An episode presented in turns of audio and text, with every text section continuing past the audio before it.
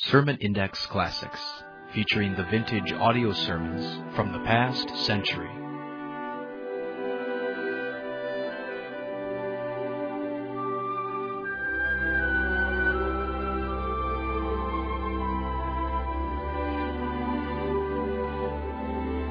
Welcome again to Sermon Index and today's program featuring some of the best sermons preached in the last century.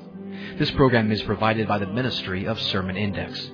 For more messages, log on to our website, www.sermonindex.com. Now, here's today's program.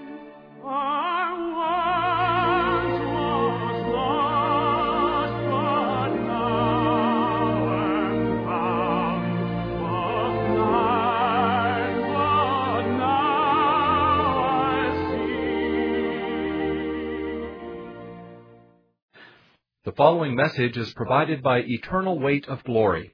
For other sermons, teachings, and articles, please visit eternalweight.com. This is one of those wonderful occasions when you really see how the Holy Spirit directs the meetings at Pure Life Ministries. Everything that's been expressed is really what the Lord put on my heart to share with you today. I'm going to um, be in Second Thessalonians 2 here in a few minutes. But I want to tell you the title of my message that Jeff didn't know was the title Crazy Christians. and we'll get to that here in a minute.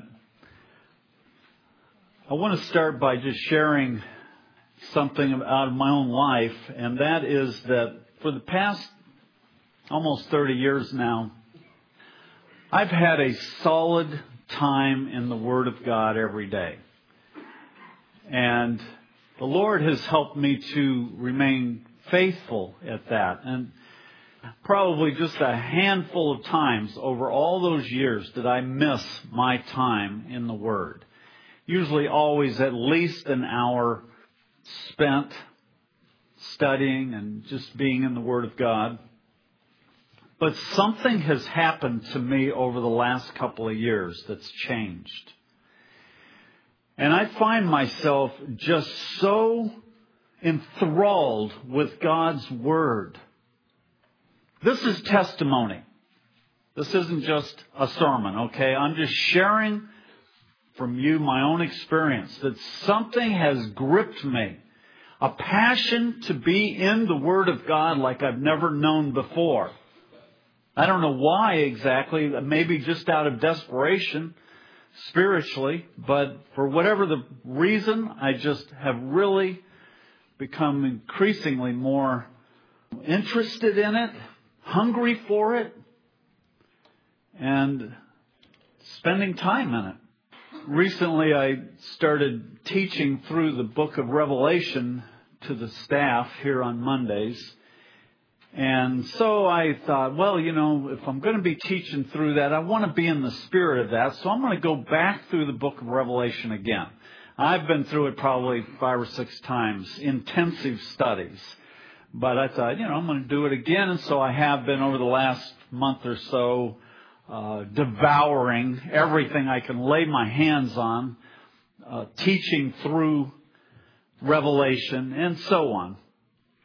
And I suppose that the darkening clouds that you feel when you are in that book may have colored my thinking one day, but a couple of weeks ago, I felt a very strong impression come upon me from the Lord. Now, when the Lord speaks to you, if you have had this experience before, you know it's usually not an audible type voice, or not even audible uh, it's usually not even distinct. It's usually a basic impression that is impressed upon your soul, and then it comes into your mind through your own ways of expressing things, you know. So you get this impression and then you articulate it with your own style. And really, when you look at the Word of God, you see that that's how it's happened. That's why it's not all this robotic talk. You know, Paul wrote in Paul's way, and it was different than the way John would express things, and so on. You know, it's that kind of way. Well, anyway, I'm going to interpret for you in my own California uh, dialect the way it came to me. Okay? And you know, I'm I'm kind of making light of it, and I shouldn't because it's extremely serious. But this is what came to me. Christians are crazy if they don't immerse themselves in the Word of God while they still can. Now, I'll let you decide if that was a word from the Lord or not. I'm telling you for myself, my testimony to you is that I felt like it was God speaking that into my heart.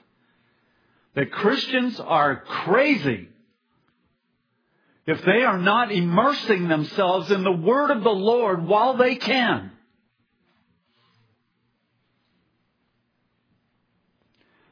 And when I look into the future, what I see is an increasingly dark time for God's people.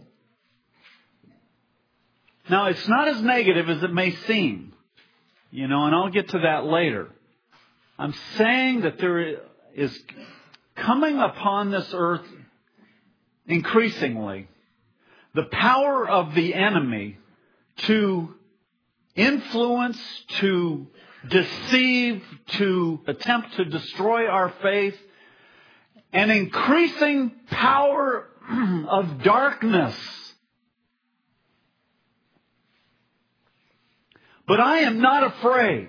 I want you to hear that distinctly this morning. I am not afraid of that. Because my life is so anchored in with God, I don't fear what the enemy's going to do, but I am very concerned about the church at large. I'm very concerned about many of you.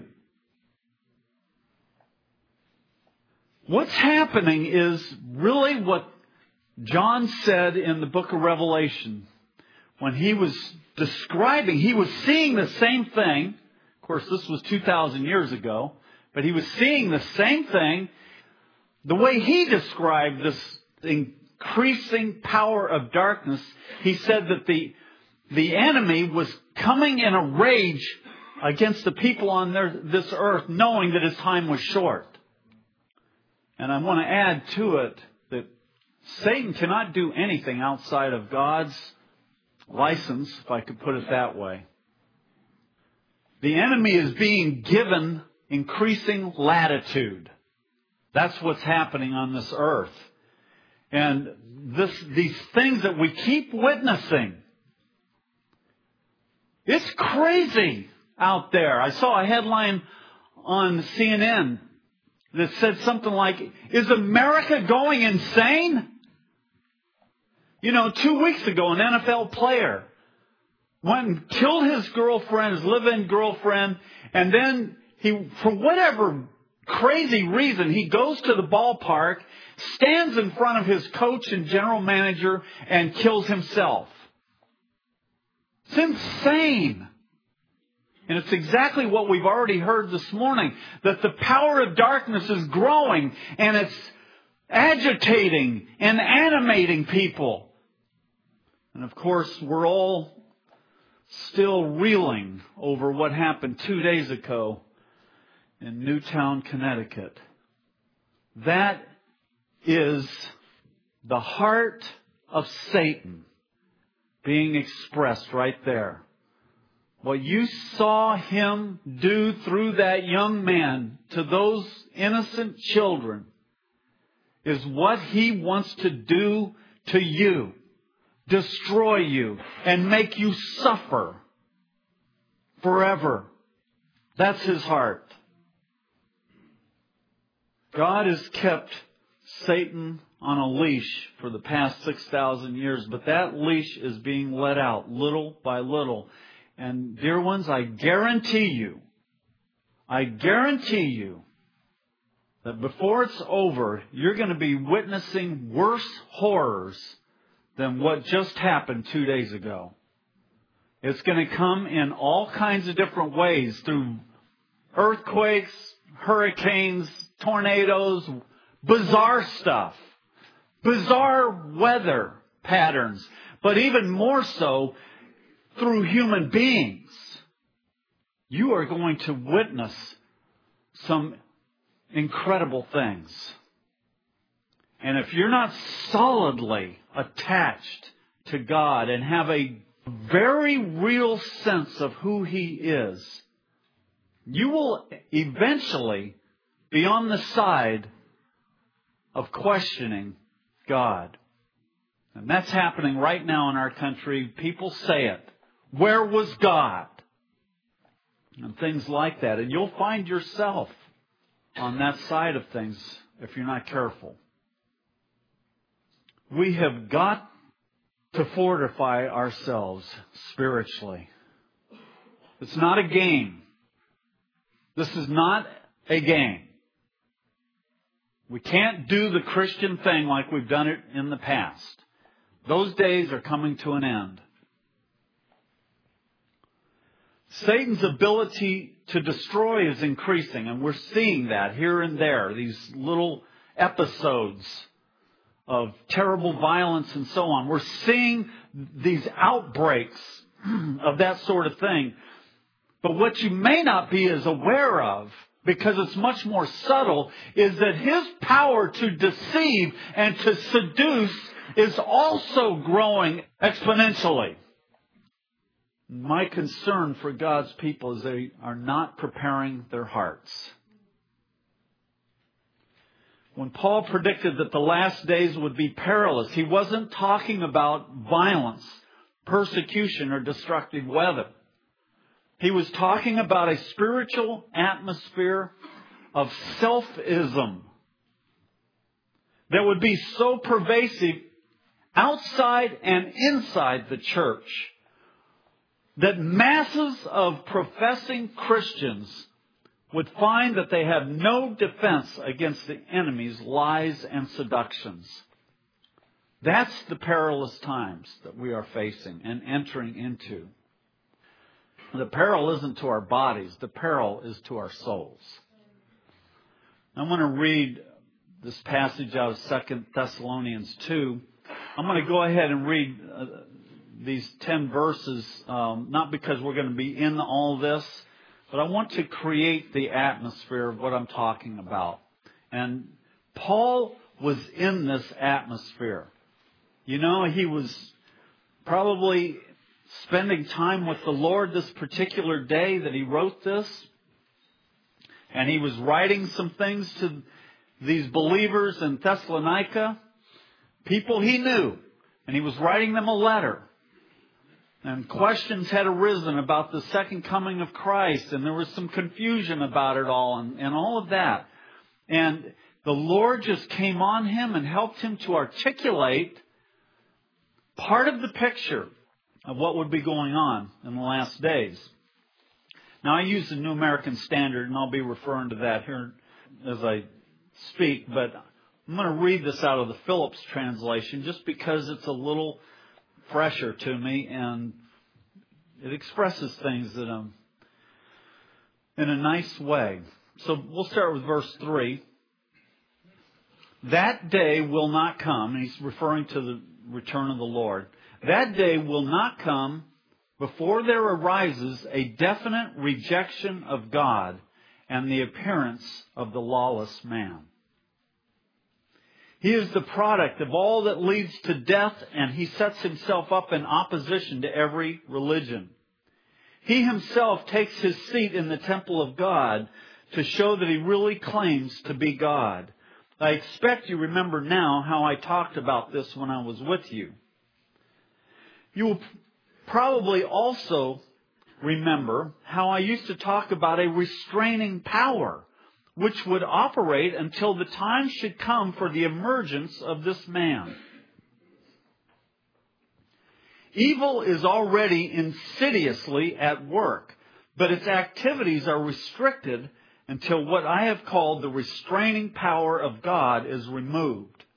When that happens, the lawless man will be plainly seen, though the truth of the Lord Jesus spells his doom, and the radiance of the coming of the Lord Jesus will be his utter destruction.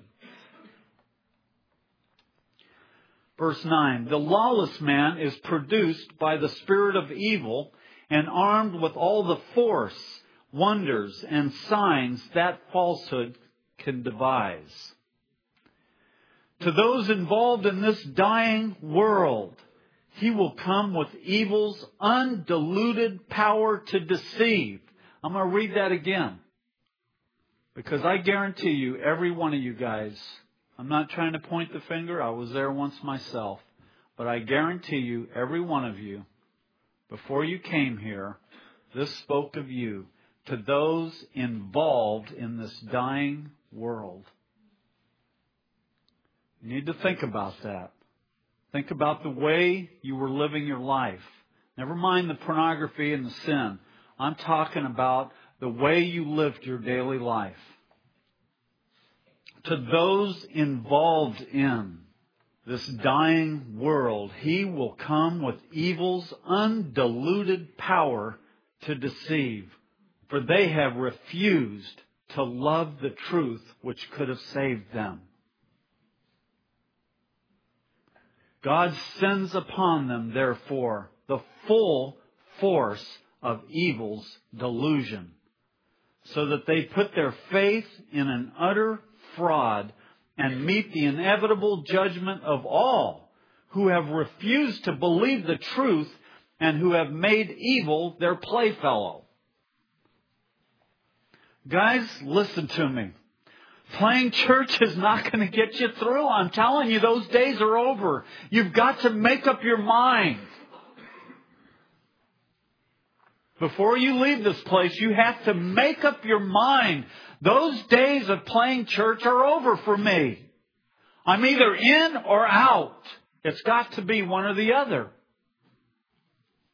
Now, before I go on with my message, I want to just mention one thing that it's not the man that we need to be concerned about. You don't have to worry about the Antichrist. He is not your concern. It's the spirit behind him, the spirit that will possess him. That spirit hates you and knows you and is watching you and is scheming to take you down and to make you his own forever. That's who you better fear. Don't worry about the man. We don't even need to study about him and talk about him because what he does is immaterial almost.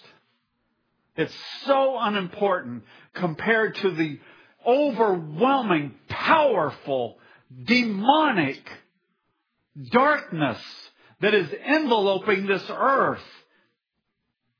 One man who's demon possessed means very little. He's just going to be Satan's figurehead. That's all he's going to be. He is zero. He's nothing. But the spirit that possesses him is very powerful. And you better have a healthy respect for it. We've got to start sandbagging our lives against what this Spirit is bringing. We have to do it. No matter what, we have to do it. Looking at this like you're just a crowd of skeptics, okay? And my job is to convince you that you need the Word of God in your life today, a year from now, five years from now, more than you have ever had it in your life in the past. Okay? So, I want to give you three reasons why. And it's really just going along with what we've already heard this morning. We need the word of the Lord in our lives in a greater way because we're coming into a time of great spiritual lawlessness. Look at verse 7. For the mystery of lawlessness is already at work. Only he who now restrains will do so until he is taken out of the way. That's the NAS, but I want to read it in a couple of other translations. I like using different translations because it just makes the reality of what's being expressed fuller.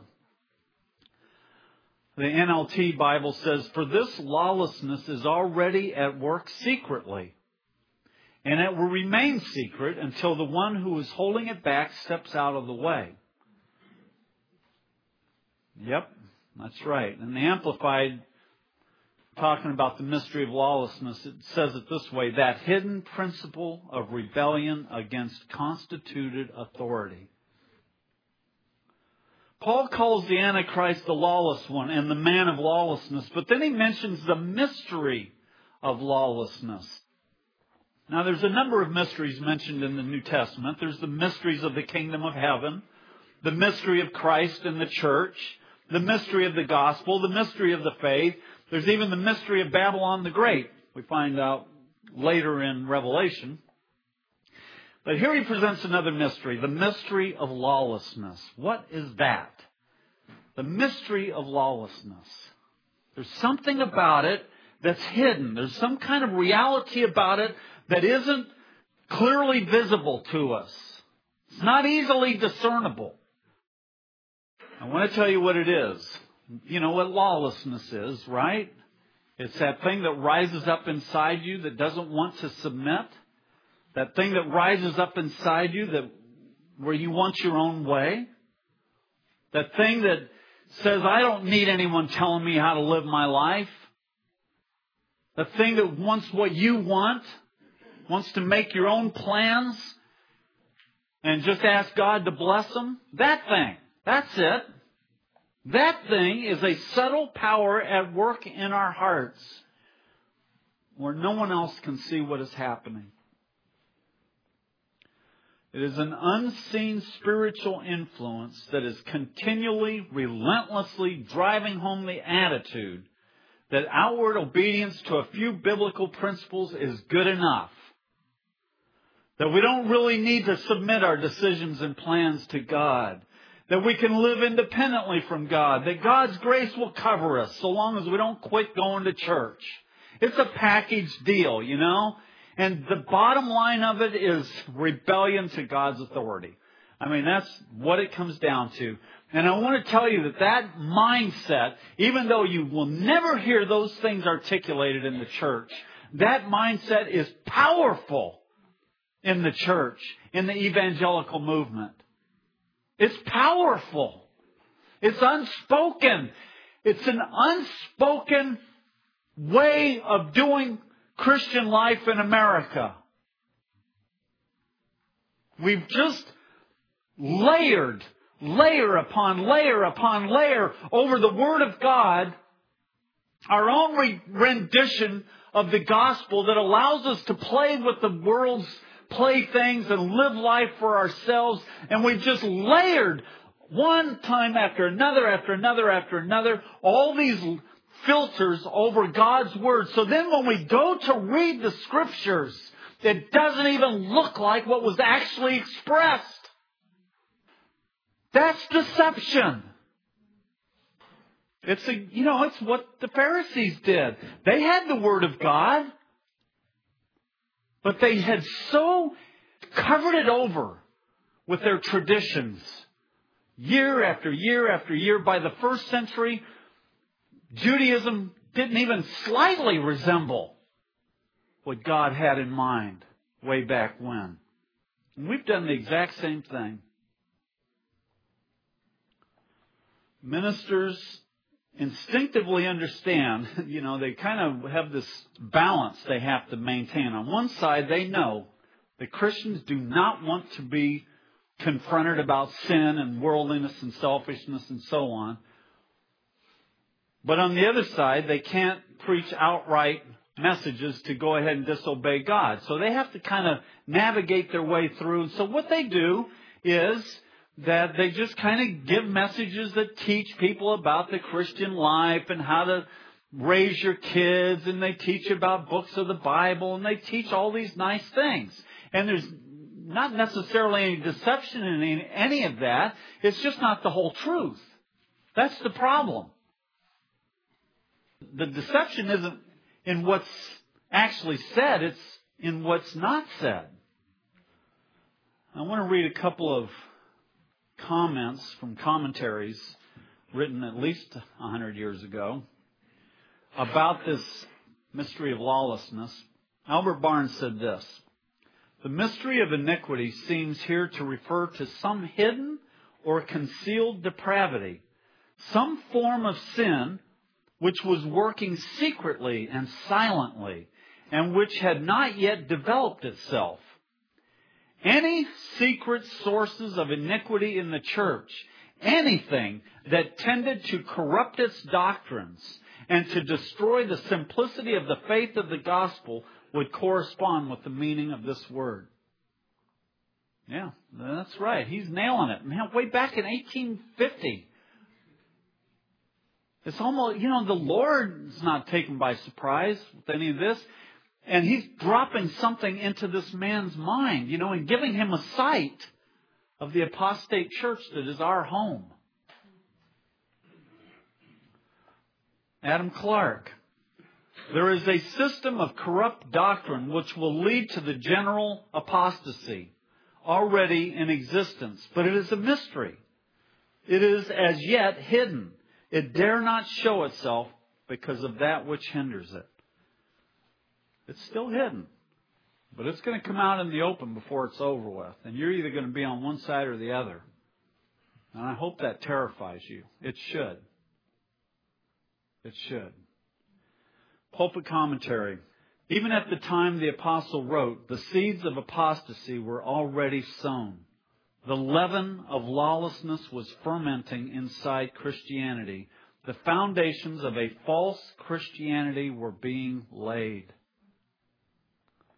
These are amazing things. You know, it's like the dark period during the Judges, when there was that 400 years where there was no move of God, God was silent. The last statement in the book of Judges, it said there was no king. In other words, there was no authority in the land. Therefore, everyone did as they pleased. And that's what's happening more and more. The authority of God is being undermined in the church. And as that continues to grow, so also grows the natural human tendency for everyone to do as they please. You wonder why sin is rampant in the church. That's what it is. Okay, number two. We need the word of the Lord in our lives in a much greater way because we're coming into a time when there will be a famine of the word from the Lord. That comes from something that Amos prophesied. And interestingly, also during the period of the judges, it said that the word of the Lord was rare. It was rare in those days. Now, I suppose we will eventually come into a time where Bibles will be outlawed. You know, I, I suppose that that's going to happen at some point. But what I see going on right now is not a lack of Bibles, but a lack of interest. You know, famine is talking about people dying from starvation. And you can become starved either because there's just simply no food available to get your hands on, or you can starve to death because you're too sick to eat. You just have no appetite. And that's what I see right now. There's a spiritual disease in the body of Christ that is depleting us of our hunger for the Lord, for the things of the Lord, for the word of the Lord. Why is that happening? You know, one of the ploys that the communists used back in the 50s and 60s and so on, when they had Christians in their prisons, the prisons were full of Christians. Well, they would they would put a a Christian pastor in a cell by himself, and then they would pipe in this recording, and it was 24 hours constant, you know. And the recording was this message of all the reasons why they should question the reality of Christianity and all the reasons why communism was good. And this message was like, was a loop and it just went on and on and on.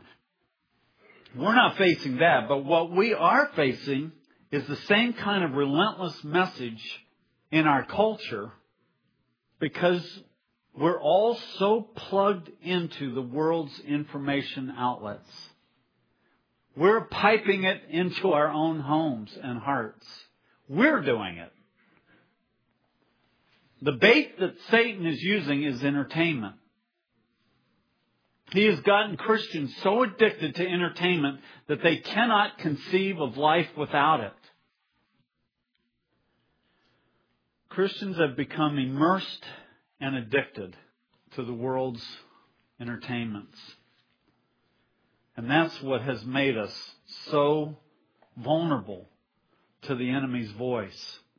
The difference between us and the uh, believers in the communist countries is that they saw atheistic communism as their enemy.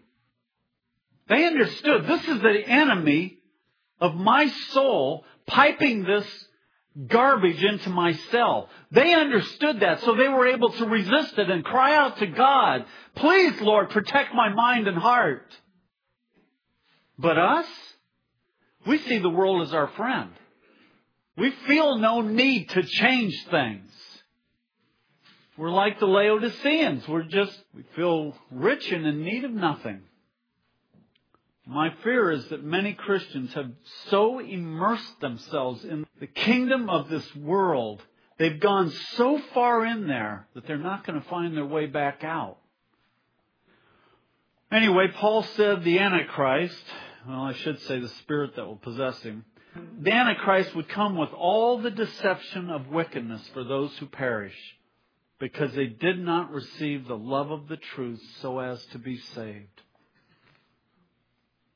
It's like the Lord is offering it. Here is the love of the truth. It's the thing I've been describing to you that God has just gripped me with. I want the truth, Lord. I want the truth of your word. I want to be completely permeated with your word. I want the truth about myself, about my sinful attitudes, about my pride, about my selfishness. Anything you see in my heart, God, show me. Go right ahead. The door is wide open. I want to know. Judge me now, Lord. Please. We've got to have that attitude, that love for the truth. You know, people don't mind listening to sermons and reading books, but they won't put up with being confronted about what's really in their hearts. And it's just human nature to be that way. We are just, we're all that way. None of us like that. It's just the way we are. But God has given us a solution to it, you know?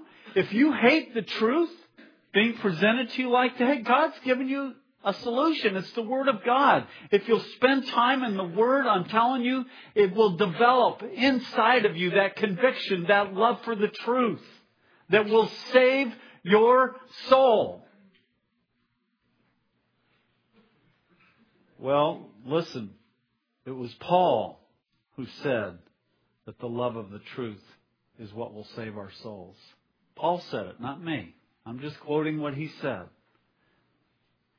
But you know, I'm not saying this to blame anyone or whatever. I don't mean it this way. I just know the reality of the situation.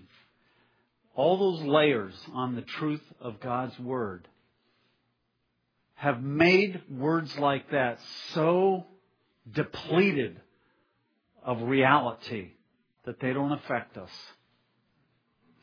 If we really could see them for what they were, we would probably throw ourselves down at the altar screaming for God to penetrate our hearts. The only way you're going to acquire love for the truth is to spend a lot of time in it. That's just the way it is. All right, number three, we need the Word of God in a greater way because of the great deception that's coming. Paul said, and with all the deception of wickedness for those who perish, because they did not receive the love of the truth so as to be saved. For this reason, God will send upon them a deluding influence, so that they will believe what is false. You know what it is? It is God will give you what you want. That's what it is. God's going to give you what you want. And if you don't want the truth and you want to believe a lie about yourself or believe the best about yourself or whatever it is, that's what he's going to give you eventually. I mean, he tries to break through. He tries to reach us. But eventually, you know, he just gives us over. And you know, the inevitable result of turning away from the truth is that people turn right into the arms of the great deceiver himself. It's not just a matter of, well, I don't really want to hear that. Or I don't really like that kind of preaching. It's more than that. Because when you steel yourself against the truth, there's only one other way to go. And you know, the greatest deceptions are the ones I've already talked about, but we are getting to the point now that the church has become so weakened by those deceptions of this watered down version of the gospel. We have become so weakened on a whole, not everyone, but on the whole, that we've become very vulnerable to greater deceptions. So now outright deceptions are being just breaking forth out in the church in the open. And masses of people are being taken in by lies. Let me just give you some examples. I, I, have never, I don't think, named names in sermons before, but I'm going to do it today because I'm sick and tired of these guys just getting away with stuff. And I'm just, you know, for whoever hears me, at least I'm going to say it. I'm going to name three movements that are in the church right now deceiving people. I'll mention Joel Osteen. And I'm going to call him the voice of positivism.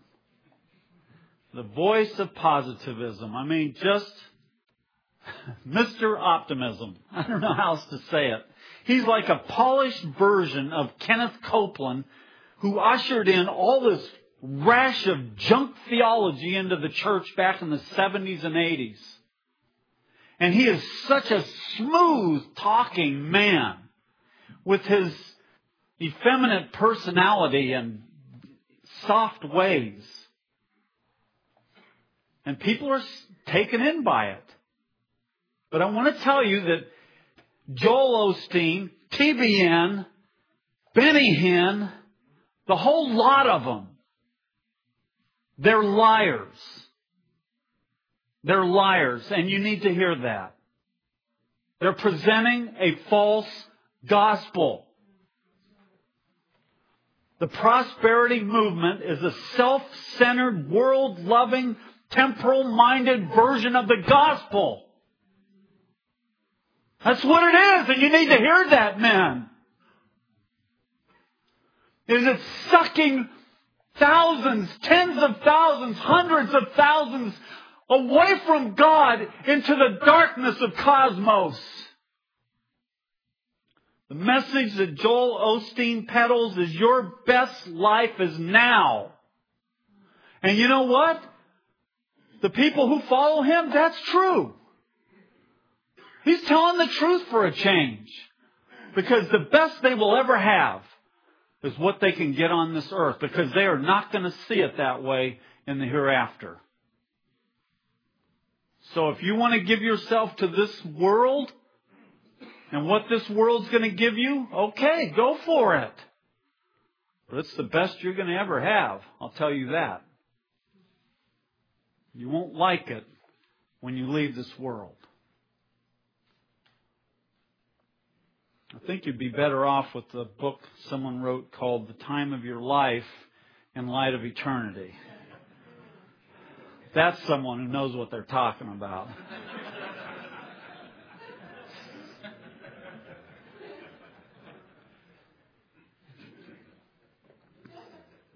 and who won't lie to you.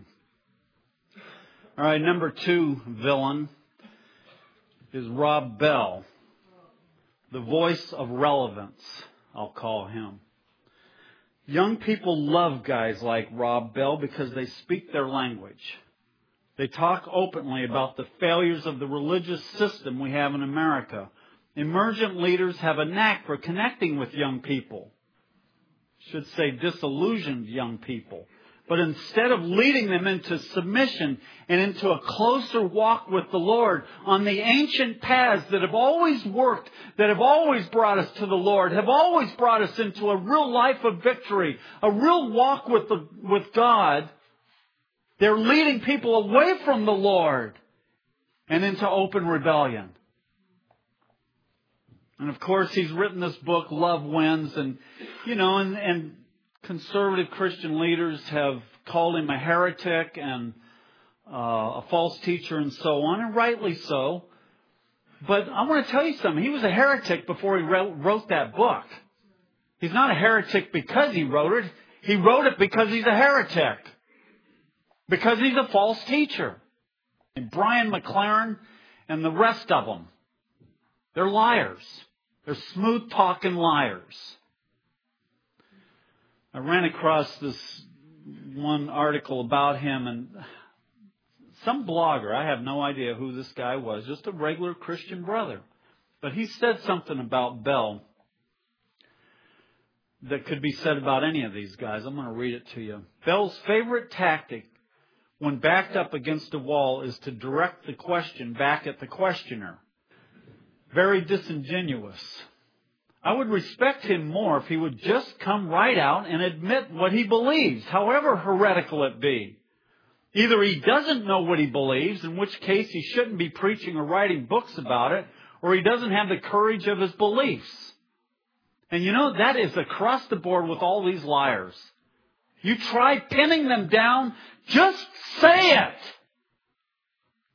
There was something this um, McLaren guy was talking about homosexuality and I saw some clip and I listened to his talk for like five minutes and I said, this is nothing but a bunch of gobbledygook. What are you saying? Just come out and tell me, is homosexuality right or wrong? Is it sinful or not? But he won't do that because he knows if he says it's not sinful, that he'll get criticized.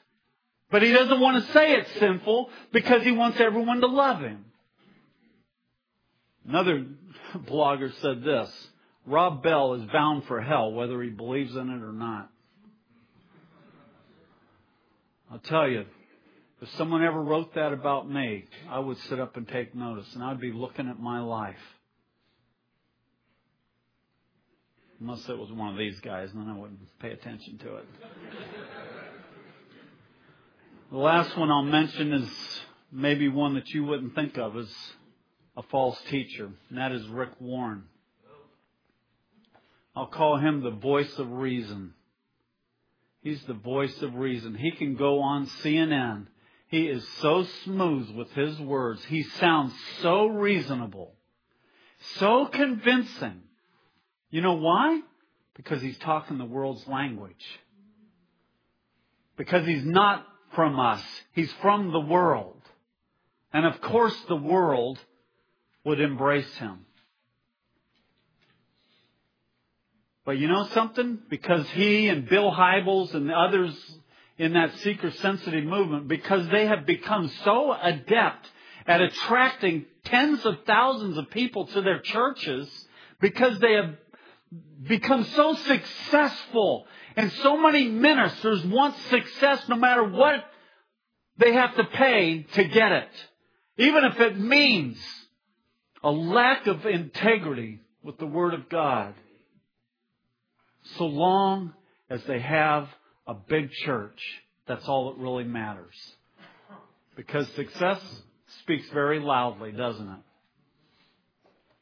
These guys completely emphasize God's love and God's grace and that side of the Lord, which of course we all love about the Lord but they completely de emphasize his holiness and his righteousness and his justice. Os Guinness said, when megachurch pastors seek to mold a message to their, quote, market of constituent needs, their preaching omits key components. Gone are the hard sayings of Jesus. Gone is the teaching on sin, self-denial, sacrifice, suffering, judgment, hell. With all its need meeting emphases, there is little in the church growth movement that stands crosswise to the world. And that's it. That's the truth. Well, whatever the case is with these guys, you know, they're just, with all false teachers, just common denominators. They want success, they're ambitious, and they want people to love them. And that's why they give them a false rendition of the gospel. Guys, do you realize that we are watching biblical prophecy unfold right before our eyes? You know, here again, we've, we've read these words so many times in the Bible that they've become stale to us. We've become numb to them. They've become lifeless to us. But Paul talked about it in 2 Timothy 4. And I'm going to read it in a couple of paraphrase translations just to get you out of the way you've always heard it.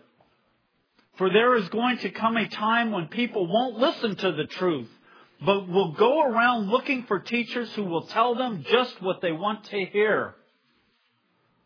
They won't listen to what the Bible says, but will blithely follow their own misguided ideas. That's the Living Bible. That was written probably 50, 60 years ago before any of this started happening. The Knox Bible. The time will surely come when men will grow tired of sound doctrine. Always itching to hear something fresh, and so they will provide themselves with a continuous succession of new teachers as the whim takes them turning a deaf ear to the truth. All right, I'm going to bring this to a close here. I just want to pray before I finish. Lord, I'm just asking you to please help me. I feel like I'm not breaking through. I feel like I'm not expressing things clearly. I'm asking you, Lord, to please help me Please help me, Lord. If there's a wall of unbelief in this room, I pray that you'll tear it down. If there is a spirit of indifference and apathy and lethargy and spiritual sleepiness, please awaken us, God. If there is deception, if there are those in this room who have already fallen sway to these liars, God, please dispel the deception in their hearts and show them the truth of the gospel. Lord, I can't do it with my words. My words don't mean anything. Who am I? I'm asking you, Holy Spirit, to come into this room right now. Please, God, come into this room right now and make us see the reality of the world we live in and our own hearts and the longing of our hearts for the things of this world. Help us to see it for what it is, God, and where that is going to take us. And help us to see, Lord, how desperate our need for your word in our lives that we are so naturally prone to drift away from you, to wander away, to go astray. We are so vulnerable to be led astray that you said it four times in the Olivet Discourse. Do not be deceived. Do not be led astray. Don't let anyone mislead you. And yet, Lord, we've just so steeled ourselves. We've become so stale to the Word of God that those words don't even affect us. I just want to end with this, guys. I'm just going to end with this. That we don't have to go into the future in fear. I'm not afraid of the future. I'm not afraid of the future. I'm not concerned about being deceived or led astray or anything else. But I know that the reality in my life is that I am anchored in with God. And it's not just some cheap platitude. It's not some little experience I had 30 years ago. It's the living reality of my daily life. If we will subject ourselves to the authority of the Word of God, we will not find ourselves in the masses that go astray. If we will allow the truth of the Word of God to penetrate our hearts, God will transform us from the inside out. If we'll spend quality time soaking in the Word of God, we will find ourselves sufficiently fortified against the heresies that are dominating our culture. God's Word is an anchor for our mind to be connected to God's mind. That's what it is. And just like Pastor Jeff said earlier, we are insane without the Word of God. It's, the Word of God is the only thing that can show us how to think correctly. I'll just finish with what I felt like the Lord said to me. That you are crazy if you are not spending quality time in His Word, because I promise you the time is going to come when you wish you had.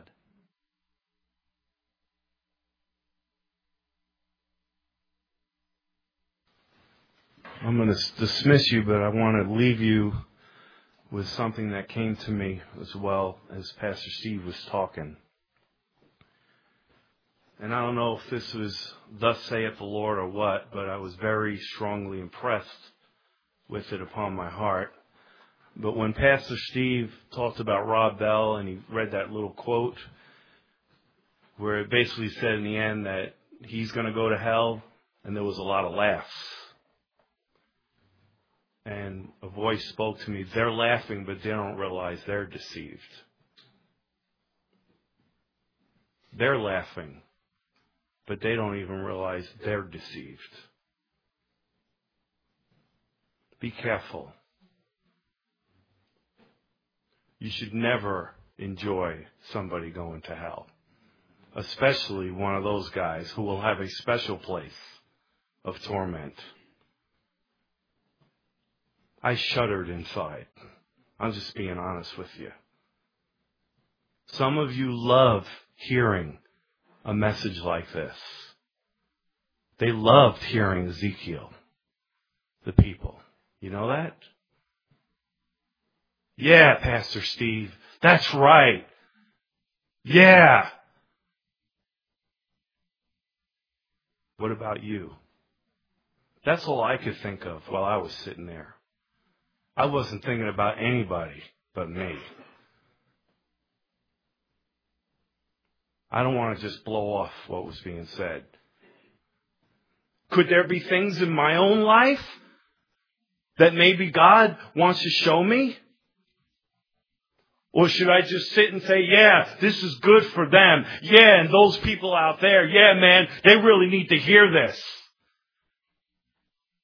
Don't be like the people in Ezekiel's time who loved to hear him speak, but they didn't do what he said. They didn't take it to heart for themselves. And you know what it says in the end? They'll know it was true when everything he spoke comes to pass. Don't let it become true that you were one of those that was deceived. Because that's how strong the delusion is. You will actually believe you're in. It's not you. That's how strong it is. I don't think we understand it. But God, if you will humble yourself and take a message like this and get on your face and say, God, What's in my life? God, is there anything in my life? God, what, what do I need to see? Search me. Try me. I don't care what it takes. Send fire into my life. But Lord, I gotta know. I don't want to be led astray. I want to be led by you in the days ahead. So God, please show me. And you get along with God like you were told to do. You don't just amen and shake your head. You get along with God. You get over your Bible and you plead with Him and the Holy Spirit to bring light into your heart and to show you anything that might be leading you astray or any lie that you've already believed and have been deceived into. Don't blow off the word of the Lord in your life. It's all you have.